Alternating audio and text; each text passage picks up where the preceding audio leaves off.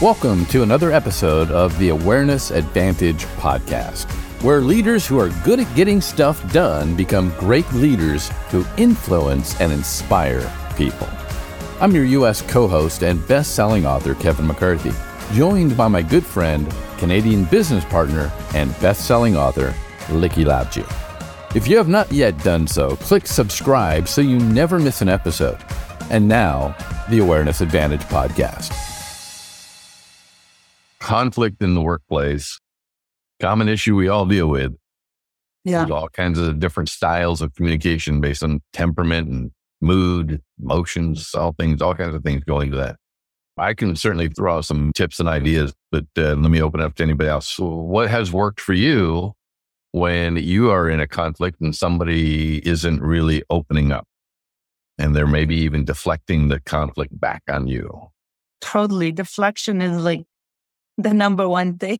I wonder if they're a uh-huh. motivator. That's like a normal motivator. Gaslighting.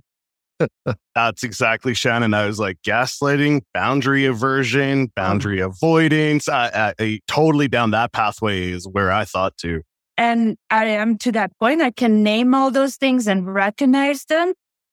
But, you know, it's like I'm looking for that other way to reach that person. And of course, you know, when you're in, in any relationship, it has to come from both ways. And I'm just trying to also tell him it's like, hey, this is a relationship. We both have to work on this. And it literally falls on deaf ears. Yeah. Mhm. It's painful. There's a cliche that uh, com- comes to mind, and I don't usually like cliches much, but the um, you've all heard it, right? People people don't care what you know until they know that you care, and But so Their that person's definition of care may be different than my definition. Mhm. I thought I showed people that I cared. When I'm in conversations that, you know, and I, I voice this, you know, frustration, that's, and then people say, that's why I'm not in management anymore, right? Because there's always that one element that, that irks you. For me, you know, I, I love working with people. I love to be, you know, a manager because 99% of the time it's just a challenge and, and it's, it's fun to actually figure out how people work and how I can deal with them and empower them. And then there's that one person I just cannot get to. That's then my frustration is like, how can I not get to that person? Mhm. Sometimes they're just not the right person for the position. And sometimes you can't fix other people's problems and other people's personalities. I'm going to use Mark's statement here. I agree completely, Shannon, but there's also that element of space and grace, right? Eh, they already have their mind made up about you, or you've already got your mind made about something else. And just allowing the space to happen, giving yourself and that person grace, and just, you know, as Shannon said, right? Like you may not be the right person for the conversation. They may not be in a position to hear the conversation, or their defense mechanism is in overload because they maybe don't feel like they're being heard and it may not even be in the workplace. It's just the thing they're bringing in because they're fighting who knows what else in the outside world mm-hmm. and you're just the the bearer of the burden that they decide you're the person to put it on and not listening and, and not being respectful. I mean that's a whole other scenario and a whole other host of problems but maybe that's part of the the getting to the deeper part right why why did they not hear what you're saying and you said you care and i believe it but maybe they just aren't seeing the whole story or or not giving you the whole story so that you can effectively you know come to solutions or or anything else that puts you on the same page again right Yeah, a key word there, Randall. Defense. Does this person keep going on the defense every time you try to bring something up? Yeah. Yeah. So, how do you approach somebody that goes into the defensive posture? What can you do to reduce that possibility of them getting defensive? You can't change them, but what can you do to reduce the possibility that they'll go into a defensive posture? This is an opportunity for trying to use more active listening techniques. Because I think for me, my instinct mm-hmm. is to find common ground to try to try to draw them out a little, just asking them questions and then responding. You know, okay, so so for you, this is blah blah blah. Like you know, at least then it feels like you're getting things where they're nodding and going, yes, like you understand what I'm saying. Like I would probably go there as a, a first starting point, but that's just my instinct. I don't, I don't know if that's the right thing to do or not. That's great. It's good. Love that input. idea. Mhm. The I also- idea of like guided. Oh, sorry. The whole idea of guided questioning is one way of going about it the, from the back door. And, and to echo Barry, I totally agree. And I don't think the end goal is to ever fix, right? I mean, we're, we're fixing something, but if we go into it as we're fixing, then we're trying to change and adjust somebody else's perception. Where if we're going in to learn to understand, we're not coerced, right? This, this is nothing past that. The seen, the felt, the heard, the understood, the acknowledgement will all lead itself back to either it's going to feel like a fix, it's going to look like a fix, but it's not going to smell like a fix, right? They, they don't see and they don't feel necessarily that you're going into, you're trying to own and manipulate it. You're, you're trying to figure more out about them. Active listen, be a part, learn what's going on in their life. And this comes back to like I management training years ago, know more about your staff than your staff knows about you, right? Knowing their family life or their kids is, is enough of that common ground to at least pull some things from. I understand, you know, today's could be a difficult day or, you know, what's going on, what's happening, how are the kids, right? Like it, it, it allows some of that natural to come through where the defense or ambush, that's the word, my word of the summer, by the way. I heard it the other day. Somebody said they felt ambushed. And I said, let's talk more about this. I think just going that route, it's not going to appear a fix, although it, it will at least enhance the, the potential of it.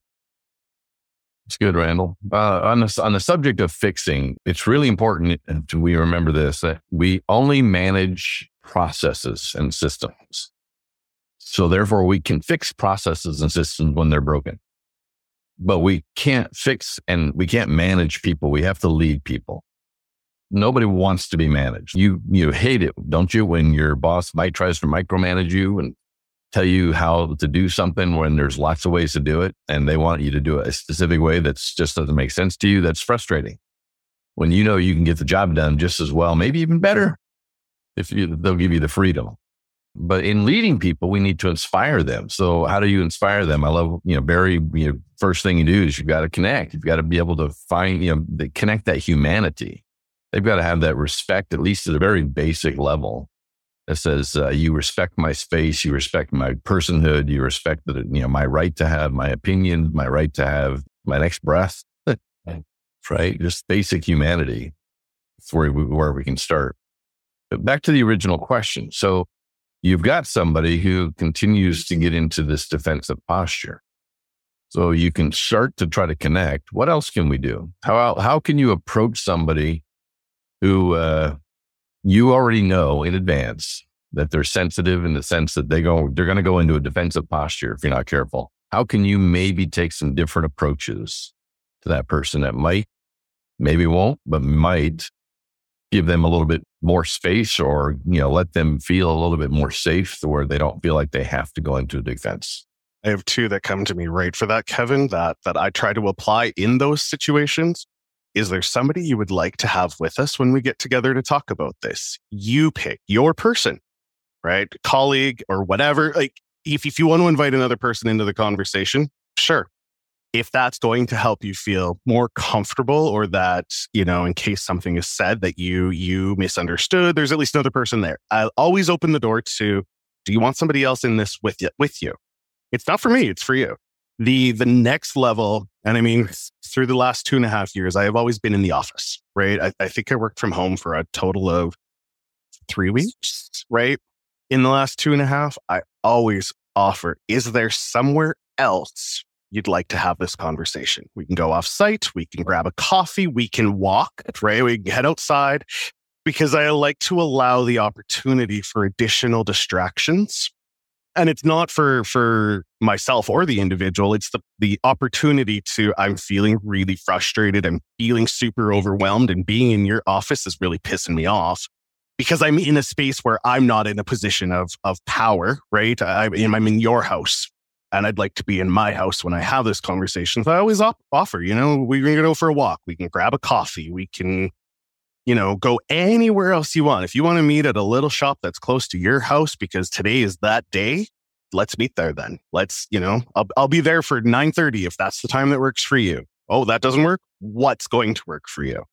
Right? Let me adjust my schedule to your benefit so that it comes back to that seen, heard, and acknowledged, right? I'm going to meet you at your space on your ground in your time frame with whoever you might want in the space with you. I personally love having a, a, space where there's a bit of a distraction because even when I'm like, what the hell? Why, why are you not getting this? Wait a minute. I'm going to do a little people watching. Let me absorb. Let me process. Then I have a chance to spit out. Okay. Right.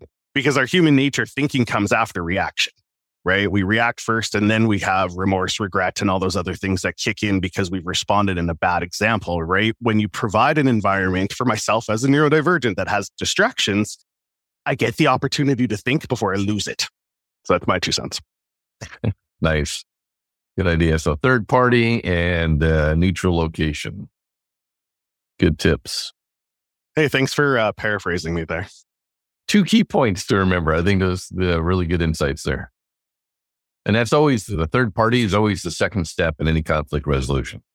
The first step is try to resolve the conflict yourself. And if you can't get it resolved, then ask the other party, who do you respect that I respect? You know, a third neutral third party that we both respect that can come in and, and just be here, right?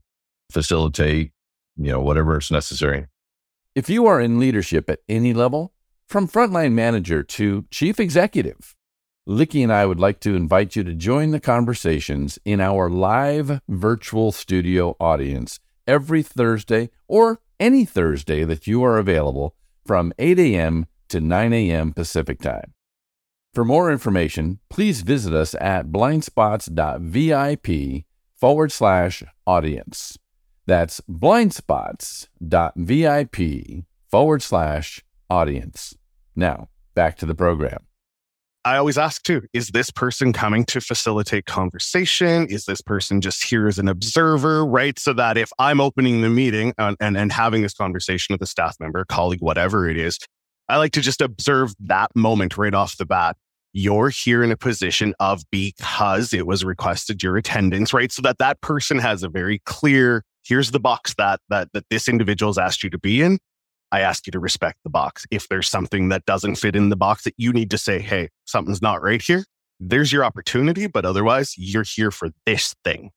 Randall, do you save that for like HR meetings? Because the minute somebody would say to me, Do you want to bring someone to this meeting that's neutral?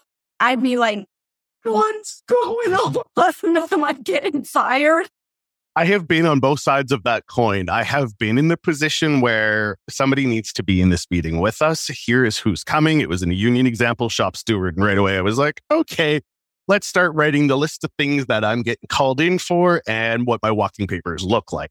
But I've also been in the position of of being able to offer that, and it's not always in HR style, right? I, I can use it with with individuals. I, pardon me, have have used it even just in collegial type relationships where there is an element of conflict or, or boundary crossing or a feel of disrespect either way. And I try to acknowledge right away, I feel there's a problem.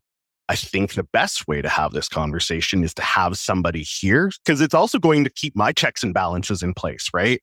I offer it to the individual. And like I said, it's not just in HR, it's a great place to use it, but I offer it to the individual so that they have that safe person or that person that they want in the room it's not necessarily for me. However, I can draw on the checks and balances if I if I speak out of turn, if I'm disrespectful, or if if if what I want to say needs to be rephrased into what I need to say, right? So I don't lose my cool right away. And I'm like, well, this is really what I want to say. This is how I need to say it.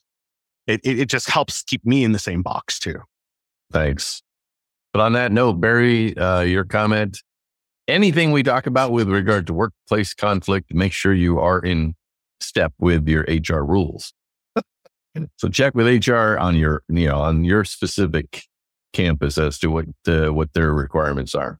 The first step is try to work it out. Second step is look for a third party if possible, and you know, it doesn't have to be an HR situation. Just see if you can find a, a colleague.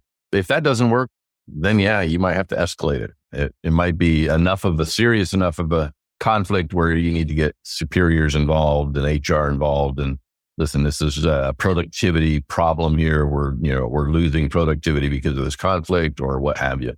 Lots of things that can be variables there. Do check with HR when it comes to that kind of a level. How else can you approach somebody knowing that their tendency is to be defensive? How can you approach them in hopes that you're making them feel less defensive? What can you say? What can you do? I like what Barry said that, you know, do the active listening and the connecting. But if somebody puts up such a high wall of defense, you cannot even get to that. And I'd love to have a conversation like, hey, how the kids, how the dogs, you know, have you been on a trip, you know, things like that. But if the wall is so high, how do I break that down or how do I jump over that, you know? And now you're fixing somebody, right? You want no, to break I'm, their I'm, wall yeah, it's their wall, but because we're in the workplace, we're trying to work together. So that's the part I want to fix is somehow we need to be able to work together. I'm not trying to fix that person. I'm trying to try, lower the wall. You, right. You want them though to to lower the wall or step out from behind the boulder or expose themselves a little bit, right? Mm-hmm. If you go pushing your way through their wall, trying to find all these things, then, as I said, my word of the summer is ambush, right? The defense kicks in. Yeah. You're getting too close. You know too much. You're trying too many things. Uh, you are crossing a boundary, right? Of some sort, right? They, mm-hmm. They've erected that wall and have built a beautiful masterpiece in their mind about absolutely everything on the other side of it. Mm-hmm.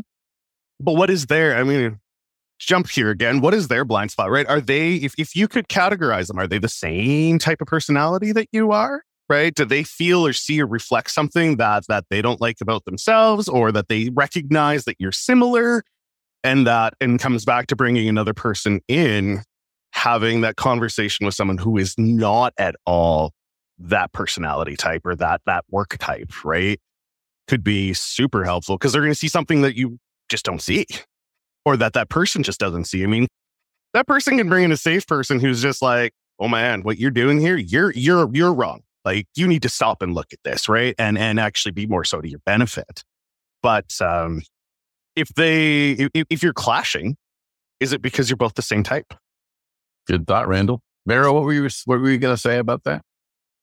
We already are at that escalation point and uh, there's a neutral party and HR involved and whatnot. So we're hoping that that neutral party can listen and have the conversation and maybe help him try to understand what we're trying to accomplish, which in my mind is, is minimal, but in his mind is, I don't know. Monumental.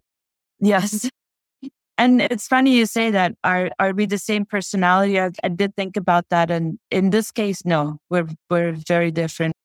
I've had clashes with people where I realized, oh, we actually function the same way, but we're just on different frequencies, and now we just need to like figure out how we can be on a on a similar frequency to make things happen. But this person, no, this very different personality. It might be interesting to find out what he's afraid of. Well, defensive behavior comes from fear. I think so, but that, that's a vul- that's a vulnerability uh, issue there, and that's uh, that's way on way on down the road. I think Shannon, because you have to have you have to have a trust relationship for you know somebody to open up their fears to you, right? Yeah. Which is you know vulnerability is healthy in the workplace, but only to a degree, and in certain times, and certain places, you have to you have to get to that place where there's a trust environment and this person is not there, sounds like. Uh, question for you, Vera, is um, Are you wanting this person to change their behaviors, or are you wanting to figure out how to adapt to that person's behaviors?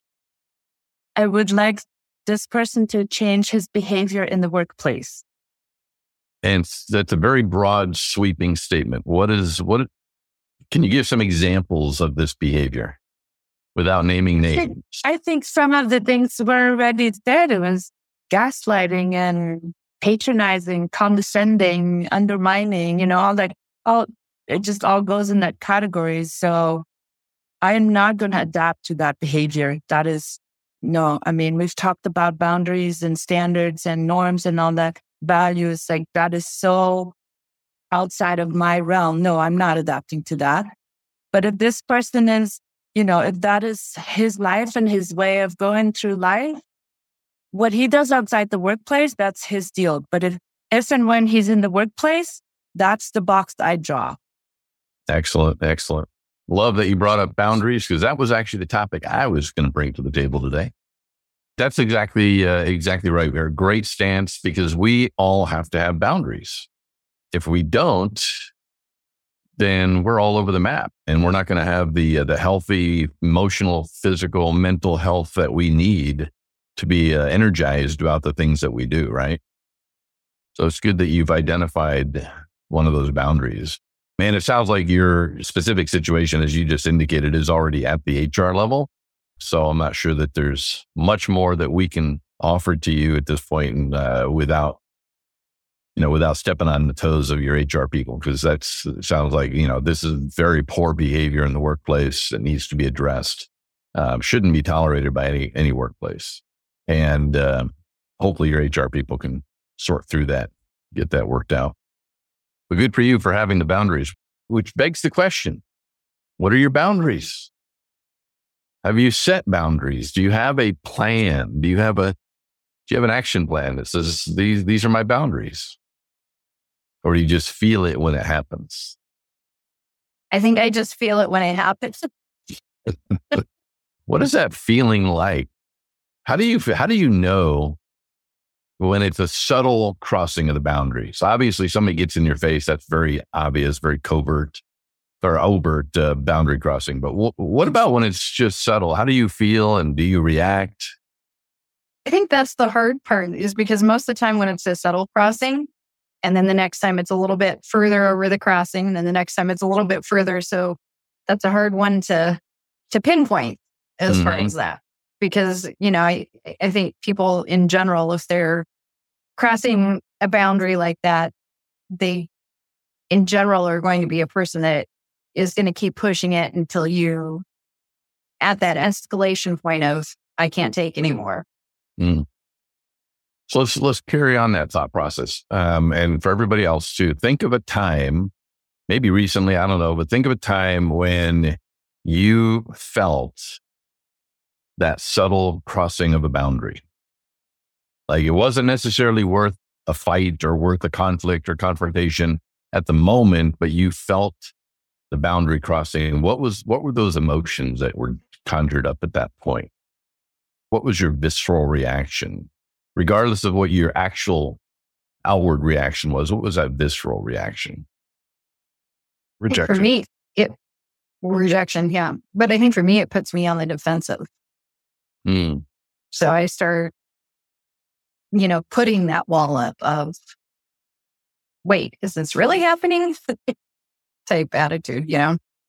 Mm-hmm. I'm counting to 20 and sitting in the discomfort.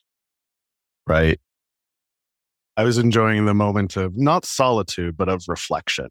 What mm-hmm. were those moments? Where did they live? And I think, you know, I, I had mentioned rejection earlier, but there's also the you know, and, and Shelly said, right, is this really happening? Is this really what's going on? But then for me, that leads further into, am I capable? Am I? Can I? Can I do this? Right. It becomes a very inward conversation. And then it's digging out of the hole of, well, hell yeah, I can do this. I've done this already. I've proven this. I, I've, I can do this. But it's really easy to slip in the hole of, no, you're right. Maybe I can't. Mm. And you're kind of touching on where I was heading with this line of questioning, right? Which is when we allow these subtle intrusions into our boundaries and we do nothing about it, what's the long term ramification of that? It's awful. yeah. Occurs like explosion. I think also you start putting walls up. So you start detaching from the connection. Trust is broken. Mm-hmm. Yeah, I remember uh, Mark said he had to leave earlier and then he popped off, but he I remember his example of the the house with the picket fence and the porch. Right, some somebody walked by your sidewalk and like they opened your gate and you didn't give them permission to open the gate. No, they just closed it. They didn't enter the yard, but they opened the gate, and that's that was unsettling. And then every time they walk by, they do it again and again, and eventually they put their foot in your yard, and it's like, oh, oh. If you are in leadership at any level, from frontline manager to chief executive, Likky and I would like to invite you to join the conversations in our live virtual studio audience every Thursday or any Thursday that you are available from 8 a.m. to 9 a.m. Pacific Time. For more information, please visit us at blindspots.vip forward slash audience. That's blindspots.vip forward slash audience. Now, back to the program. Almost get to a point of acceptance, right? They've opened the gate so many times that, okay, that's just what this is going to be. You just open the gate. I'm just going to, you know, let it go. I've established it's not being heard. Screw it. Screw it. Sure. Open the gate. Mm-hmm. It's it's fun for you. It's frustrating for me, but if that's just what we need to do to get on with our day or our life or whatever yeah. it is, not worth the, the, fight, right? Exactly, the fight. Yep. And then the foot comes in, as Kevin said, right? And then you're right back to like, oh, it's because I opened that damn gate and I let them open the gate, and but the gate was okay, right? Mm-hmm. Now we're going down that gaslighting, and we're going into whole other areas because you let it be okay only because it wasn't worth the fight or or the situation itself presented was like this is not worth my energy. You know you, you got to protect yourself at some point too right? Some things are just not worth putting that amount of effort in. The unfortunate reality is is the long term is that person has figured out that one spot. And then they keep digging and digging and digging and you keep letting more and more of it go because you you somehow internally i let that happen this is a lot like that. So that's okay. When this is nothing like that, but you've let it get to that. And, and that's poor leadership, poor management. That's also, you know, that's on you too, right? That person knows where that sweet spot is to get into your world. And for whatever reason, they want to, they want to, they want to be in that portion and they want more of it. Well, they may be completely unaware that they're oh. offending you or that they're, you know, that they're crossing over that boundary if you're not speaking up and letting them know. Right. I was just going to ask my question is what drives them to do that?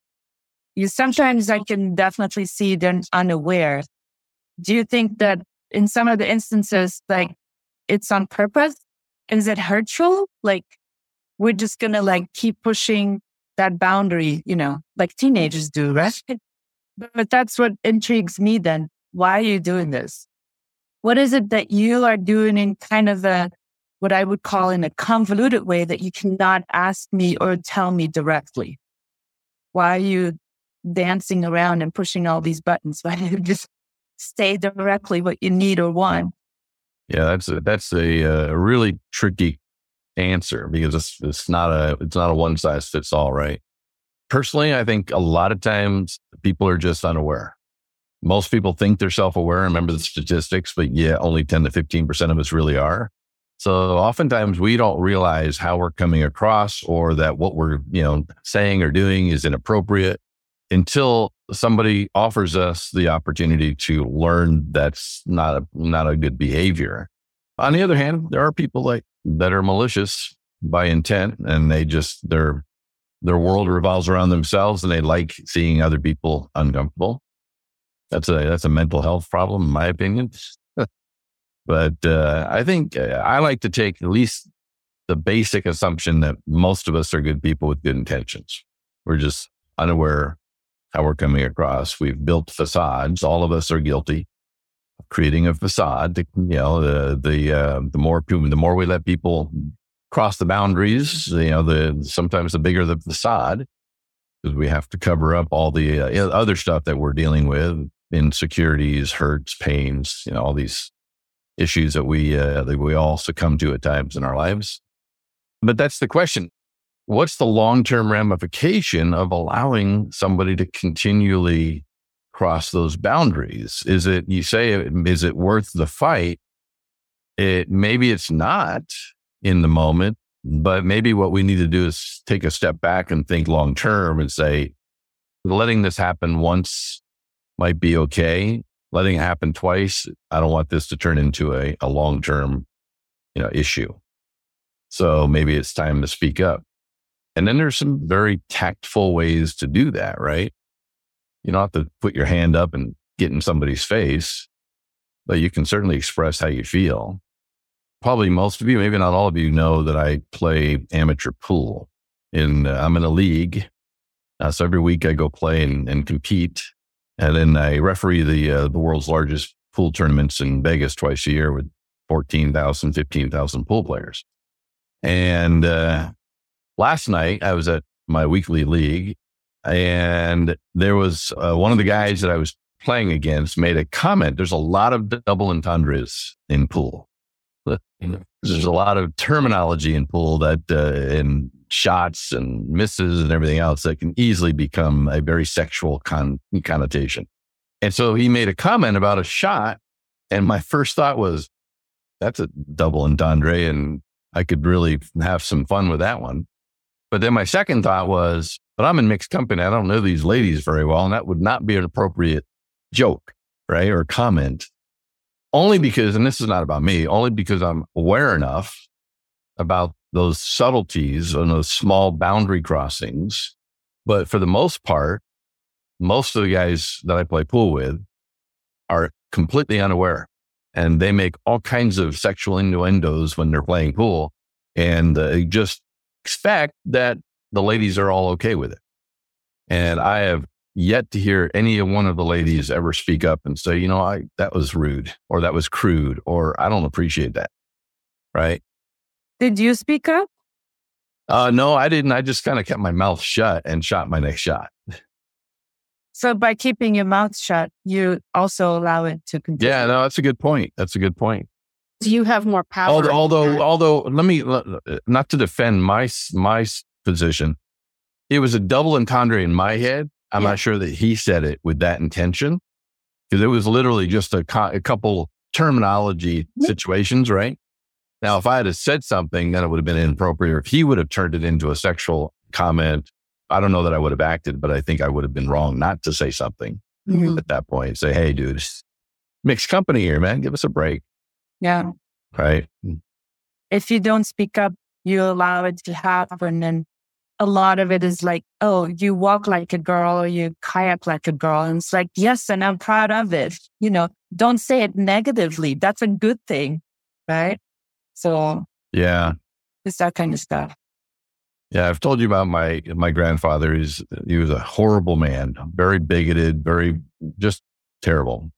We and my dad grew up in that household, and then when I was a kid, my we would grow up listening to all kinds of racial jokes, especially Polish jokes. My, my grandfather was the master of Polish jokes, and we always thought it was funny. But you know, my dad, I told you the story. My dad eventually, you know, was you know, called out on it. And then he went to a Dale Carnegie school, learned about people behaviors and, you know, and so, and they changed dramatically, just very transformational person. Today, he's like, everybody loves my dad. He never goes down that path.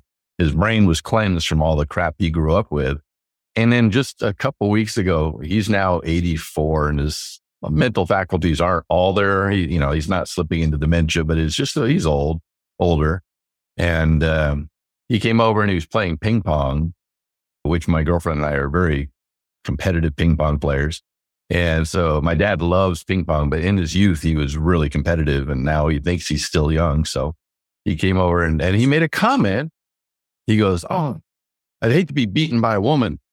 And I was like, Dad, 40 years of being really, really good. And then you slipped back into your childhood. What's up? And he was just unaware. He just, it was just one of those like mental slips because I think his age and not, you know, just not being in mindful in the moment, right? Um, but it came out, you know. So sometimes I think, you know, our people's behaviors are just because they're unaware. And then, that, you know, sometimes they actually become malicious or they have a, uh, an ill intent. Um, and we just have to watch for that. But I, you know, Vera, to your point, whether they're malicious or whether they're just unaware, it's about your boundaries, right? It's about speaking up and don't let those little those little subtleties mount up because what that does for you is not healthy. And really, when it's all said and done, we want to protect our own mental, emotional, and physical health. Would you agree with that statement?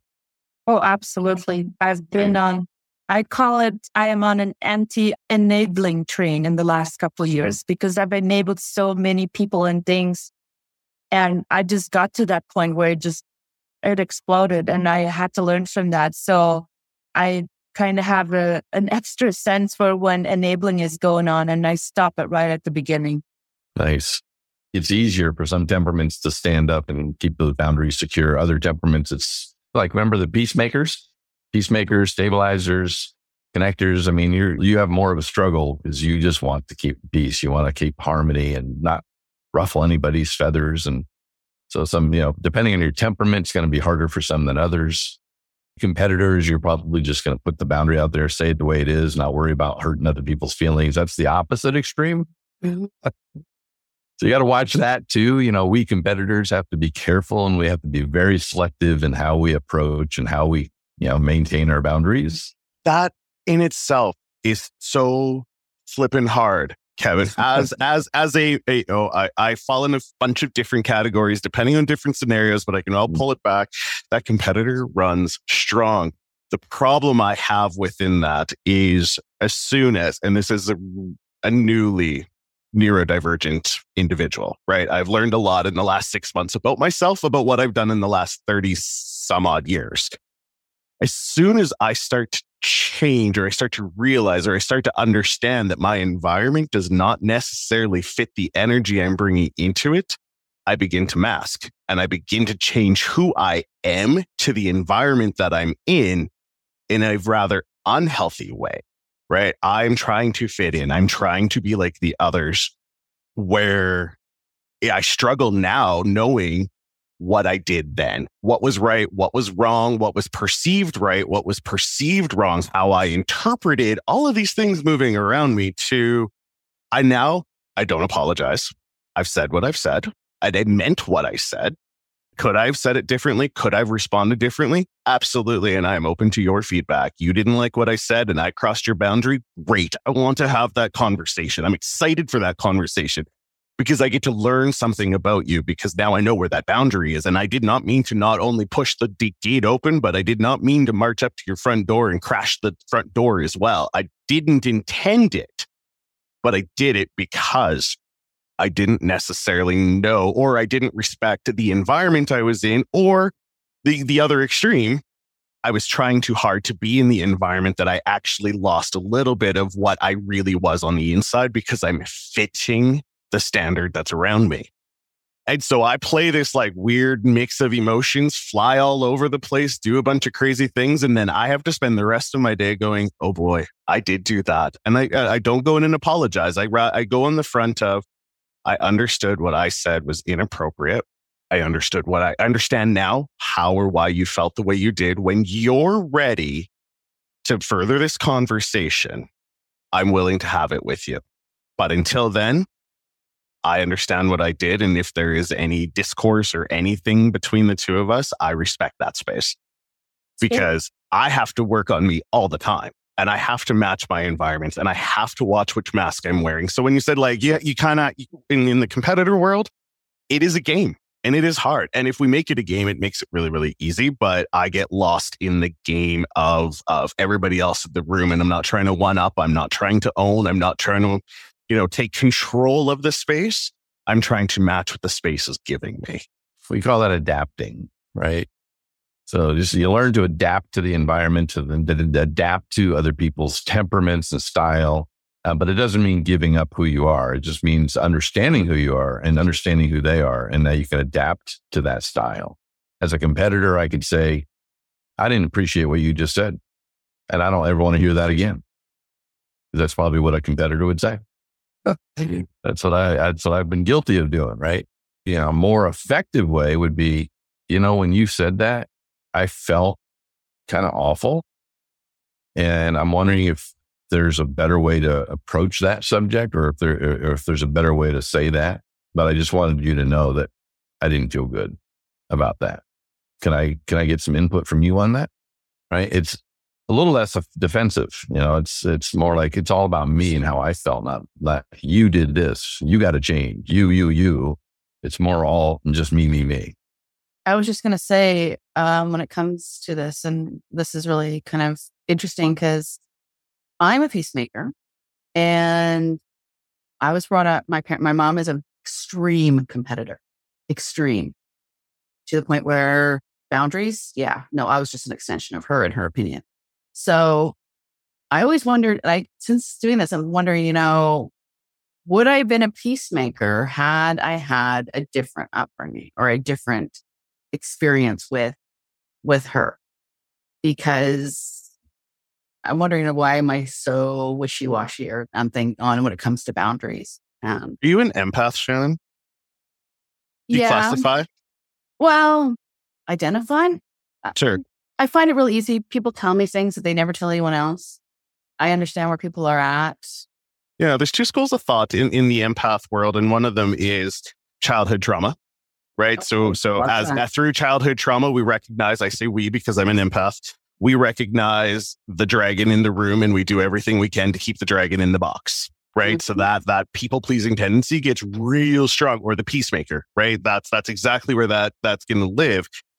However, there's also the other school of thought in the empath world that it's not necessarily linked direct to childhood trauma. It's the ability just to feel, read, and understand and interpret the environment and the individuals in it without actually knowing all the individuals in it. Both have the exact same story, they just come from different spaces. Mhm. A- and I hear yours and I respect it and I'm familiar with it. It wasn't my mom, but I, we could probably talk very similar stories, I am certain. Yeah, no, I'm just curious about like, if would I have been such a peacemaker? Would I have been such a people pleaser? I, no, I think no, I don't think I would have. I, I would say you might not have come up on the blind spot scale as a peacemaker because I, it, what everything you're saying hits me really deeply. I totally resonate with it. My style is controller. Okay.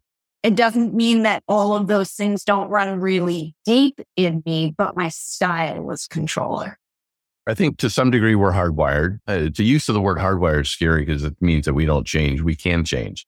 But in the sense that we've got a genetic predisposition Mhm. uh, to certain temperaments, but it's also very heavily influenced by our upbringing, by what we call our worldview, uh, which is everything that impacts who you are and continues to impact who you're becoming. So your upbringing, your traumas, your successes, your your socioeconomic background, your familial background, all of these different factors, media, all of it influences who you're becoming and, and influences and impacts the, our temperament, uh, moods. You know, it's like, uh, you know, our emotions and feelings. And the more of those emotions and feelings that, that, you know, start shaping our moods and those moods start shaping our temperament. So a lot of it goes into it's, it's a, uh, it's very complicated science, human behavior. But fortunately, there's enough data now that we can, you know, sort of put people into general categories, but that's not, again, it's not a labeling. It's more just, you know, when you're left unaware, this is probably where you tend to go. Um, most of the time, we learn to be uh, more aware and we start practicing we learn to adapt to different situations. But yeah, you might not have been scored high on a peacemaker had you been a different environment growing up. Very possible. Don't look at that as a, as a as a negative. Look at that as okay. What are my great strengths? Because I'm a peacemaker, and realize that every great strength that we all have just simply can easily become a potential blind spot as well. We just have Yeah. to be cognizant of that.